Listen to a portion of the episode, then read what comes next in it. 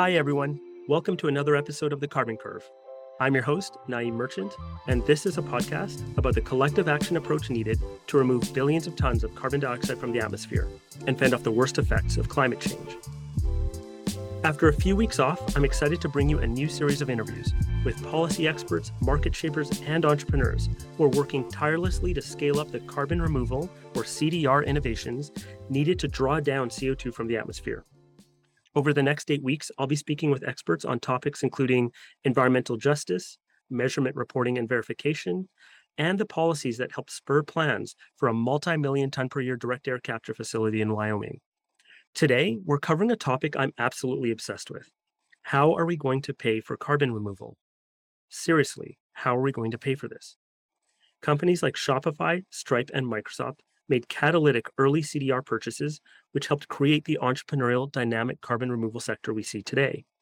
So I wanted to speak to someone who was central to that effort about the formation of an almost billion dollar advanced market commitment, how we bring on the next wave of corporate buyers, and what comes next for the early catalytic funders that help stimulate the CDR sector in the first place. If you enjoy this episode, please subscribe to this podcast at carboncurve.substack.com or through your favorite podcast app. And to learn more about my work supporting NGOs, corporates, and funders on strategies to scale up carbon removal, be sure to check out my newly launched website at carboncurve.co and reach out if you're interested in finding ways we can work together. Anyway, I hope you enjoy the show. Today, my guest is Stacy Kauk, Head of Sustainability at Shopify.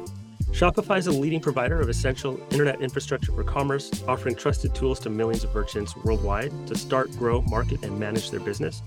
Shopify makes commerce better for everyone with a platform and services that are engineered for reliability while delivering a better shopping experience for consumers everywhere. Shopify Sustainability Fund contributes a minimum of $5 million annually to support tech driven entrepreneurs at the frontier of reversing climate change. The goal of the fund is to assist companies that are proving, scaling, and commercializing climate technologies for massive impact in the long term. Shopify is one of the largest corporate purchasers of long term carbon removal globally. Stacy joined Shopify in January 2020, and as the head of sustainability, Stacy's role is to ensure the millions of businesses using Shopify's platform the nearly 600 million shoppers that purchased from a Shopify merchant last year alone, and climate entrepreneurs are globally working together in the fight against climate change. Stacy leads Shopify's Sustainability Fund, which has committed more than $32 million to date since 2019 across 22 entrepreneurial tech driven companies to accelerate carbon removal solutions globally. Most recently, Stacy was behind Shopify's decision to help build and launch Frontier, which we'll talk about today, an advanced market commitment to buy an initial $925 million of permanent carbon removal alongside partners such as Stripe, Alphabet, Meta, and McKinsey Sustainability. She also serves on the advisory board for the Carbon Management Research Initiative at Columbia University. Prior to joining Shopify, Stacy was head of the Ozone Layer Protection Program at Environment and Climate Change Canada Previously, Stacy worked on several chemicals management regulatory initiatives and represented Canada as a member of delegations for the Stockholm Convention and Montreal Protocol.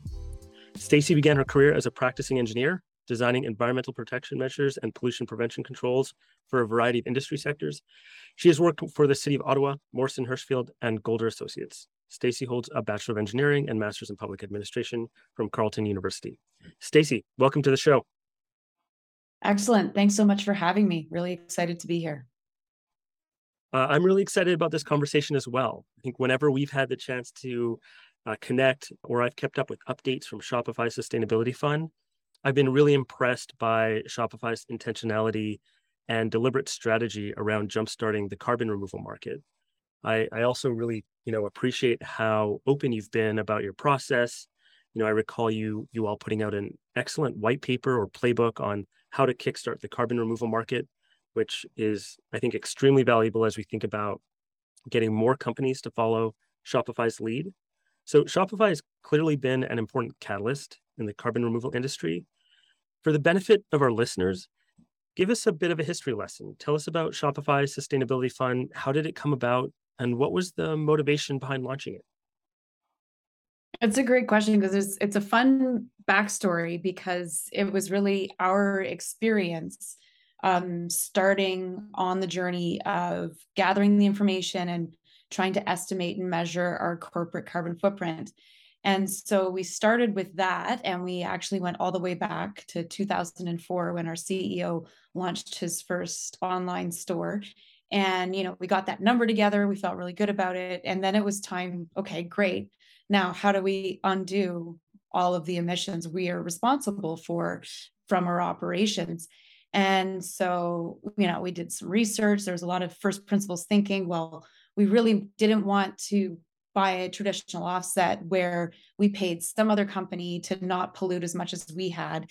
We really wanted to support a solution that undid our footprint. And so we zeroed in on wanting to buy carbon removal credits. And so this took place like back in 2018, 2019. And, you know, a lot has happened since then. But back in 2019, when we were trying to buy these credits, we quickly realized uh, what was available was very expensive uh, it, and also in short supply, right? And so a lot of the times back then, if you were buying a carbon removal credit, say from a direct air capture facility, often that facility was not yet built. And so we were like, wait a second, the product that we want to buy is not readily available in the market. And wait a second, there's actually no market. And so that understanding of the state of play back in 2019 was what catalyzed the creation of our sustainability fund, which you talked a little bit about in the intro. You know, we commit a minimum of $5 million every year towards the most promising solutions and technologies. And back then, that was intended to be a big demand signal. Hey, we're going to spend $5 million on this stuff every year. So let's go. You know, and part of the thesis there was this would hopefully be enough to get things moving and to start to kickstart the carbon removal market.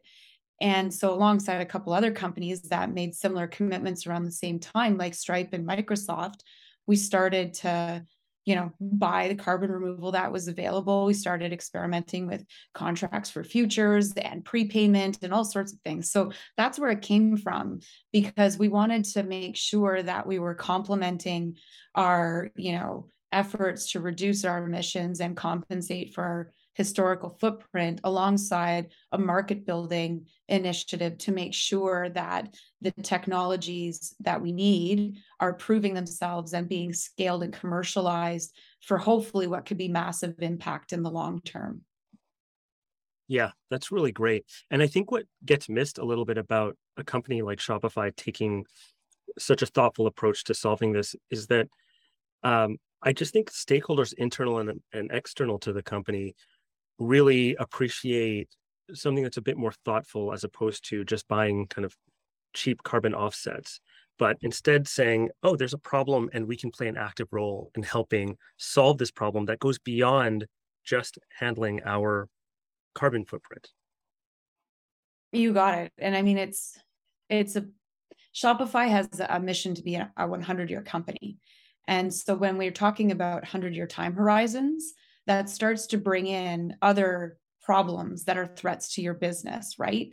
And so when we're thinking about a 100 year timeline, climate change is something that we have to actively fight against. And one of the ways we're able to do that is through funding carbon removal. And that is hopefully going to enable us to future proof our merchants' businesses and then safeguard our own.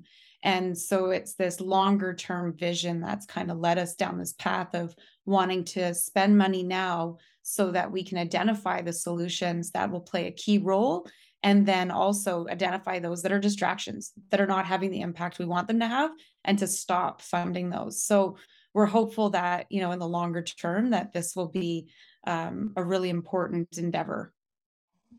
Yeah that long-term orientation is is really valuable and and actually to get into that how does shopify sustainability fund work you know how are companies selected so we've had a couple of different processes over the years since our launch, but really what it comes down to is we handpick each of the portfolio companies. We have 22 right now, and we have two sections within our fund. We have one that's called our Frontier Portfolio, which includes uh, technologies that permanently remove carbon from the atmosphere, like direct air capture, uh, product utilization and concrete with biogenic sources, ocean solutions, biomass based solutions, and mineralization. Then we also have another portfolio called our Evergreen portfolio, and that includes solutions that either uh, reduce carbon emissions or provide storage that's more of a you know on a 10 or 100 year time horizon. And so that includes things like nature-based solutions uh, as well as you know sourcing renewable energy and signing virtual uh, power purchase agreements as well as transportation based solutions that we can help to scale and which could eventually reduce emissions from shipping which is a, a key thing when we're thinking about global commerce and so when we're picking the companies that we want to work with, uh, we conduct deep due diligence. We focus in on three really important things. One, obviously, the scientific and technical viability of the solution. We think about the scalability, and we think about this in two ways. One, we want to make sure that the companies we're picking have the potential to contribute to being a meaningful part of the solution to climate change. So, you know, we're not talking necessarily gigaton or megaton scale on their own, but driving forward a subset of carbon removal that if it is um, scaled and distributed, that it can then really draw down that atmospheric concentration. So we think about scalability in terms of capacity, but then we also think about it in terms of what does the cap expenditures, the operating expenditures, and the monitoring, reporting, and verification costs of a certain solution what do they look like you know today when we're talking about potentially like small scale pilot facilities? They're going to be all really high. Uh, what are they going to look like as the a company scales and they come down that cost curve so that we can understand whether or not it's actually going to be an economically viable part of the solution set and so that's how we think about scalability. So we ask for a lot of information that helps us understand the situation today and where a company expects to be, you know, in 5 years or 10 years. And then of course we always make sure that we're understanding what the co-benefits are and we also pr- apply a, you know, a do no harm principle where we really want to understand uh, what the potential risks are, the negative potential impacts of a solution and this is where it can kind of get interesting because often we've never actually done the actual thing in the actual place that it's going to take, where it's going to happen. So we really focus in on uh, the ability of a company, either with in house experts or external expertise, to make sure that they're not only proving their technology, but they're also making sure that is is it is the safe safe way to conduct carbon removal and so we we do all of that and then we try to make sure that we answer one other question, which is very yeah, uniquely Shopify. We really want to understand what a partnership with Shopify can do for this company because we have you know our annual budget that we're going to allocate to carbon removal and we want to make sure that we're allocating that capital in the most impactful way possible so we want to pick out companies that working with shopify is going to make our dollars go further and so we try to make sure that our purchase is going to be catalytic. And often that means being a first buyer that can then amplify the um, potential of a carbon removal company and try to get other buyers to join us. So that's one of the big focus areas. I, I really like that focus on on trying to be as catalytic as possible and and that it can actually crowd in more resources that can help than you know a carbon removal company scale even further. So you've been doing this for a few years now, and I imagine what comes up in kind of continuing to try to build momentum around this, both internally and externally for you, is that despite how nascent the CDR industry is, you want to be able to point to the impact that you're having. You've talked a little bit about some of the criteria that you care about, but how are you measuring the impact of this fund to date, and what's you know a notable example of the impact you've had so far?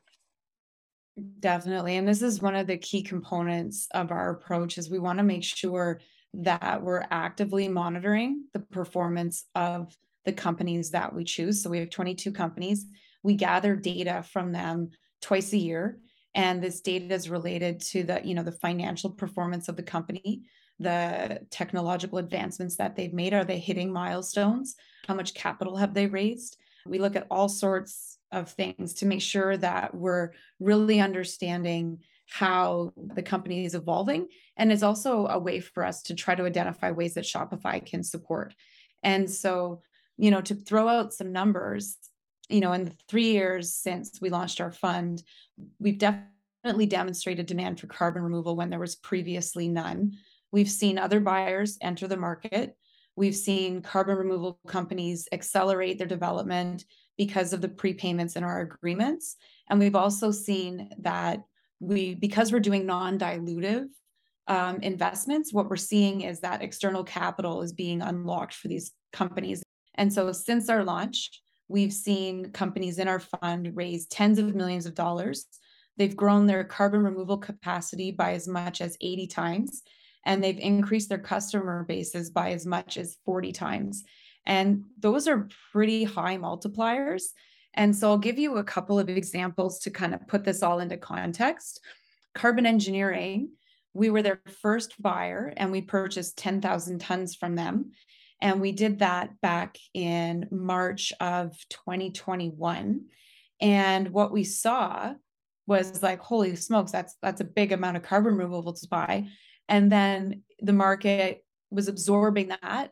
And then it was really exciting when we saw a follow-on purchase from Airbus where they announced a 400,000 ton purchase. And so that's a perfect example of what we're trying to do is to pick a very promising technology and solution say hey we think this is great it's going to be really important that we get early purchasers on board to be that demand signal we do that and then you know we get those larger companies from more carbon intensive industries who really need to lock up carbon removal credits for their business purposes in the near term and the long term come in and sign on those deals. And so that's a good example. Another one would be Heirloom, and they do uh, direct air capture through mineralization. We're their largest buyer. We purchased 400 tons also back in 2021. And since then, Heirloom's been able to drastically improve the rate of their process, you know, from limestone taking months, weeks, years to absorb CO2 from the atmosphere. They've now been able to optimize and get down to days.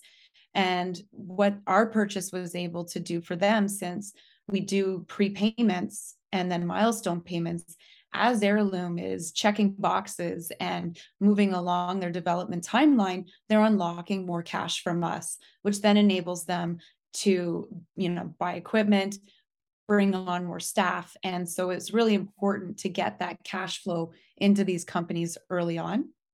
Yeah, I had the opportunity to um, spend a little time with uh, with Shashank and at uh, Heirloom a couple of weeks ago in San Francisco, and to just see their process and how they've been able to kind of improve their technologies and their design in order to accelerate that you know rate of carbon removal is really cool. And to see all the kind of tests that they're doing to optimize their process they're certainly you know making some real real progress there. So it's really cool to see and it's great to hear that shopify was an early supporter they're they're doing some really really cool stuff. Just to pivot to frontier now i mean and frontier is an advanced market commitment that was recently launched to accelerate carbon removal. What was the genesis of frontier and why did shopify decide to help launch that effort? So it came out of the experiences and the shared observations that we were having alongside other carbon removal early movers like Stripe. And so, you know, we would we were actually at the direct air capture summit in Zurich in the fall of 2021 in September and we were talking about the same things we were observing in the market it was like man we've all bought everything that's available. What else are we going to buy? We need more companies to get out there. Um, you know, we've we've seen it start to turn over and things start to move, but our biggest takeaway was, you know, our our purchasing power is not enough. We've moved the market, but we have not fully kickstarted the market and got it so that we're really rolling in the right direction. So we know that we knew that we needed more momentum. And really, what that momentum is, is big capital, big buying signal, right? And so that's where the frontier concept came from. And Stripe is doing a lot of digging around into different kinds of financial models that could be applied to carbon removal. And that's where the concept of an advanced market commitment came from. It was that demonstration, obviously, because back in 2021, there's lots of talk about vaccines and COVID and vaccine development. And so, you know, borrowing that model from the healthcare sector seemed like, hey, this just might work. And so that's where the concept has come from. And it was a long road of discussions of, well, what could this look like? How would we work together? Who else could we get to come alongside us? And so that's how we ended up with the companies that launched Frontier earlier this year. And, you know, I, I do strongly believe that the combined demand signal is exactly what the market needs to accelerate the development of carbon removal technologies. But really it's only one piece of the puzzle. You know saying that you know this is the quality of the product this is what we demand for a credit in order for us to make a purchase that's one part of the puzzle. But the other part is finding ways to get more r&d resources in finding ways to develop some of these big scale projects. You know a billion dollar dac plant is a massive piece of infrastructure and undertaking and you know carbon removal has never really done that before. So what we do need is um, expertise from elsewhere to come in and apply learnings from other sectors so that we can really advance the work that's already underway. And i think a demand signal like an advanced market commitment is a good way to do that because you know you do have that guaranteed pot of cash. If you get there first or you build the thing we're looking for we're going to buy it. So it kind of de-risks that uh, r&d and project development side of things. But i mean only time will tell how fast that will accelerate the development of carbon removal to scale. Yeah that's really interesting. And I, i'm curious to know then how is frontier's mission different from shopify's sustainability fund like what changes about shopify's strategy for the sustainability fund in the immediate term and maybe medium term now that Shopify is part of Frontier? So I've been explaining this quite a bit to different, uh, you know, parts of the ecosystem, and so our sustainability fund is very broad. You know, we have a huge range of solutions, including nature-based solutions like soil carbon storage, regenerative ag, uh, reforestation, we have avoided emissions projects in there that we think are critical for decarbonizing hard to abate sectors. All of those things won't fit into the definition of frontier. So our $5 million minimum commitment through our fund is still going to be rolled out year after year. And our commitment through Frontier is in addition to that. So we've got another pot of capital that we're going to be allocating through Frontier that is really only for that very limited definition of CDR, which is that, you know, thousand year permanence, $100 per ton target. And so we see Frontier as sort of almost like the bullseye of the definition. And so we'll be procuring that type of carbon removal through Frontier.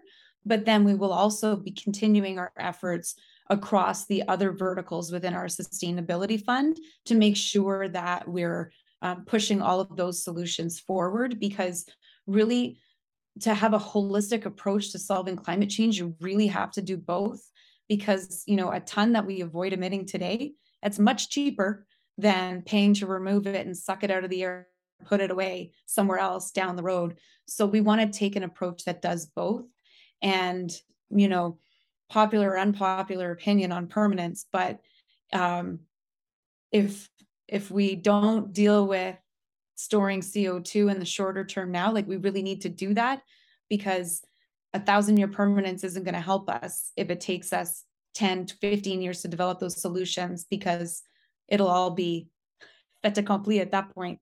So, you know, setting our bar a bit lower on the permanent side of things can often really be impactful so that solutions that offer less than 100 year permanence are going to bridge that gap while we wait for that permanent carbon removal to scale.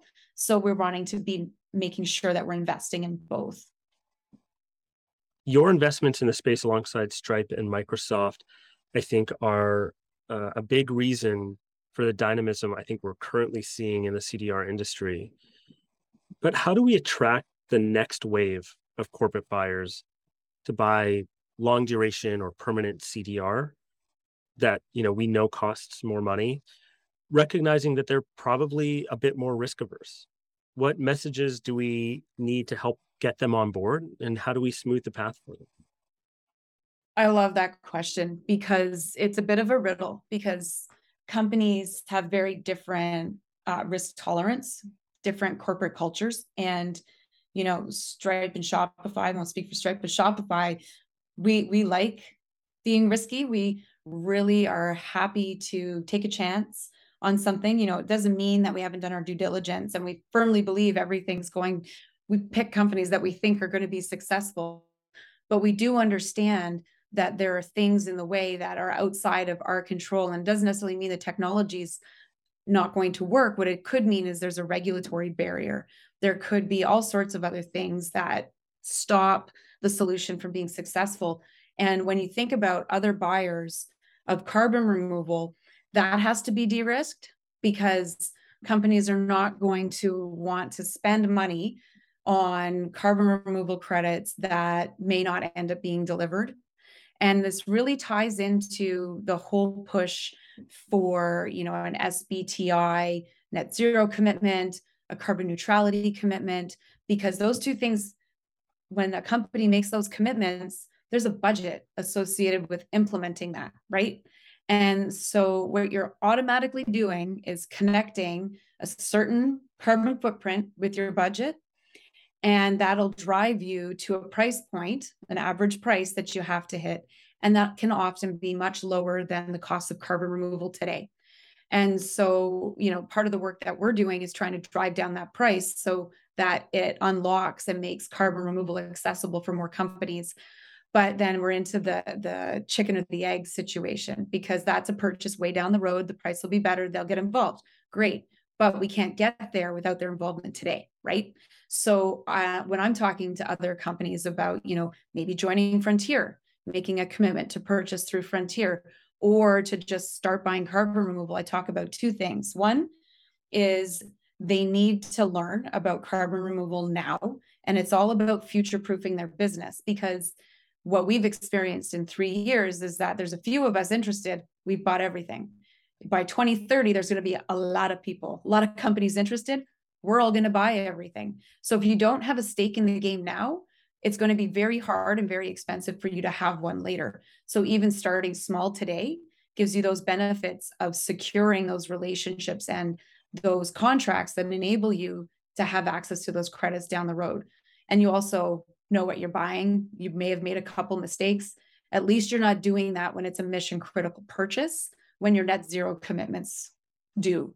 So there's that part. And then it's also about impact and making sure that you're aligned with whatever regulatory shifts are going to take place. There's a lot of froth around the definition of what an acceptable carbon credit is to use towards a net zero commitment. We don't know where that's going to land, but the education and the understanding is increasing around quality and permanence requirements. And so as that evolves, the price is going to get higher because there's going to be increased monitoring, reporting, verification requirements. So, you know, get involved now, future proof your business, and have a stake in the game when you're going to need it down the road to meet your climate or your net zero commitments. Yeah, it sounds like there's some really good opportunities for for learning by by getting involved in this in this marketplace now. Um, Okay, so shifting over to other levers we can use to support carbon removal, I think policy is a really big one. What role do you think the public sector needs to play in the long-term growth of the CDR market? You know, what should governments be doing now to prepare to take on that role in the coming years?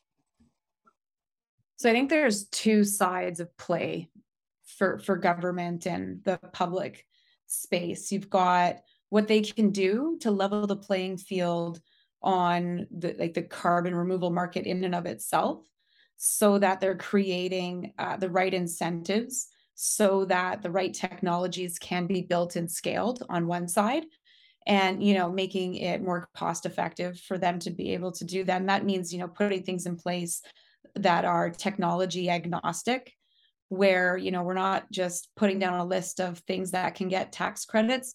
We're putting down a performance based uh, regulatory scheme where if you meet these requirements you get those tax breaks because we don't want to constantly be in this loop of being three years behind updating our legislation we want performance based legislation i would say that because if we're updating by the time we do that update the carbon removal company is going to be bankrupt so we need to make sure those incentives are there at the outset. So that's on like the carbon removal side.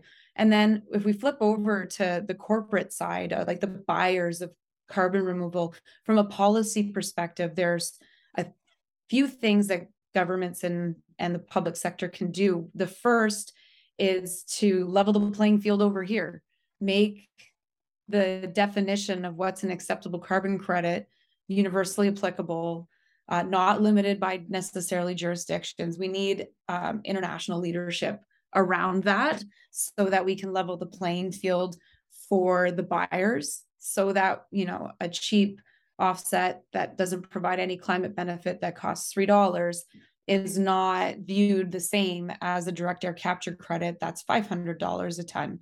Those two are not the same, but right now, when you're box checking for ESG, they're the same and and that needs to change and then the other part that government can play on the buyer side is to get involved with the monitoring reporting and verification and quantification uh, schemes that need to be put in place for these credits because corporate buyers need to trust what they're buying and there needs to be a very robust system in place to do that. And then that'll go back to what we just talked about with your last question. You know how to get those corporate buyers to the table? Well build their trust so that they feel confident in what they're buying and that's difficult for the you know the actual cdr ecosystem to do itself because the incentives are a little bit off there what we need is you know non-partisan third party actor to come in and be the clearinghouse for carbon removal credits. And so there's something to happen there, I would say, in the public sector. But you know, if we were to zoom out and, and think about climate in general, what we really need are international cooperation and an appropriate funding mechanism that takes into account the justice issues around who's been the emitter, emitters all these years, who's going to continue to be the emitters, um, you know, the north south divide when it comes to the effects of climate change relative to carbon footprints. All of those things need to be addressed in an equitable way, and that has to be a global effort. So I'm, I'm, you know, I've come from government background. I am pragmatic and I don't wear rose-colored glasses, but I am hopeful for the outcomes of COP27 to continue to move in that direction. So, in a similar vein, let's look five years out. What successes would Shopify ideally like to be able to point to at that stage? And what role do you see Shopify playing five years from now? That's such a tough question. And so when I think about five years from now, you know, theoretically, we'll have put out through our broad sustainability fund mandate another 25 million. You know, we've committed 32 million to date. We've actually cut checks and delivered 11.9 million of that, which is a good amount of cash in the first three years. So we'll have more funding out there. Um, and I think what we're going to start to see are some of our portfolio companies are going to prove their technology out in the wild and when I think about a five year time horizon, I'm really hopeful that we have some answers, especially around ocean based solutions, where we've got some actual data on the efficacy of the approaches, as well as the potential ecological impacts of using the ocean as a solution. And so I'm hopeful that we'll start to have some real data coming in. And what we'll be able to do is have some success, but I'm almost more hopeful for the failures. And, and that might sound a little bit off, but I think if we start having some things that don't work because we've actually tried them, we're going to identify um, and we're going to unlock things that then pave the way for the next generation of solutions. And I think that the faster we fail, the faster we're going to get on with solving a lot of these issues because most of the carbon removal solutions have not yet been done necessarily at a trial phase or, at, or even at scale. But if we find out, you know, there's massive regulatory hurdles for one type of solution, well, then guess what? If a company is unsuccessful because of that, now we know to focus on with the governments so that we can get things in place. Or we find out that something is not as effective as all the research papers that have been written over the past 20 years. Great. Now we can either optimize or move on. And I think that that is going to be a lot more powerful than the successes, provided we act on the failures. Yeah, Stacy, that's that's such a tech CEO answer around the fail fast, um, but but learn quickly. And I but I, I think you're absolutely right. I often just kind of refer to this period or this stage in the industry's growth as this like learning stage, right? We have a lot of learning to do. And the sooner we can learn what works and what doesn't work, and the more we can do to kind of mitigate the impact of those failures and bounce back quickly and learn from that, I think is going to be important, which is also why I really appreciated you know companies like shopify and stripe approaching this work with a level of transparency that i think is really important. Like i think it's really important that companies are open and transparent about what's not working so that we can all collectively learn uh, make the necessary adjustments and optimize around the solutions that are working.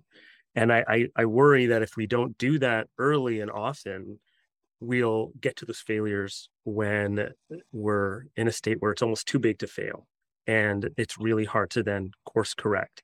And i think more broadly that can have some real damage to the larger carbon removal industry. And so the way that you're kind of approaching this around you know learning and opportunities to kind of learn from failures early on and often i think is is going to be critical to the long-term success so I, I think you're i think you're absolutely right on that it's a really exciting time right now. Yeah. I th- I think because some of these initial companies that we signed deals with back in 2020, like Running Tide, like Planetary, um, they're out there and they're about to do it for real for the first time at you know potentially at, at scales that are noteworthy. And it's it's right now we're going to find out like when the rubber hits the road is it going to work or is it not going to work? And what are the barriers to scale? And i think that how we approach this time period across all the different verticals in cdr is going to be critical for exactly what you're talking about. We have to you know open source those failures so that the next iteration doesn't start from the ground floor you can get in and build on what others have disproven and it's going to be a very interesting couple of years, I think, for many different verticals within CDR. And it's very exciting because the ingenuity that I've seen across these companies, and Heirloom is a great example. Like they focus on learning rate, you know, like Shashank talks all the time about, you know, learning as fast and as much as possible, but not investing too much in that and knowing when to move on. Like that's good enough. We've learned everything we possibly can. Like what's next? What's next? And, you know, that appetite is something that is across several of the leading CDR companies. And so as they actually do these deployments, we're going to very much be able to observe in real time these learnings. Yeah, it's absolutely a really exciting time. Uh, just to close out, Stacy, how can listeners learn more about Shopify Sustainability Fund and what comes next for you? Definitely. I would obviously recommend checking out our website. It's shopify.com forward slash climate. And in there, you can see ways that we enable our millions of merchants to get involved, as well as um, all the information on our sustainability fund and our commitment through Frontier. Wonderful. Thank you so much, Stacy, for sharing your insights with us today. And, and thank you for your leadership in this space. I hope we can do this again. Thanks so much for having me.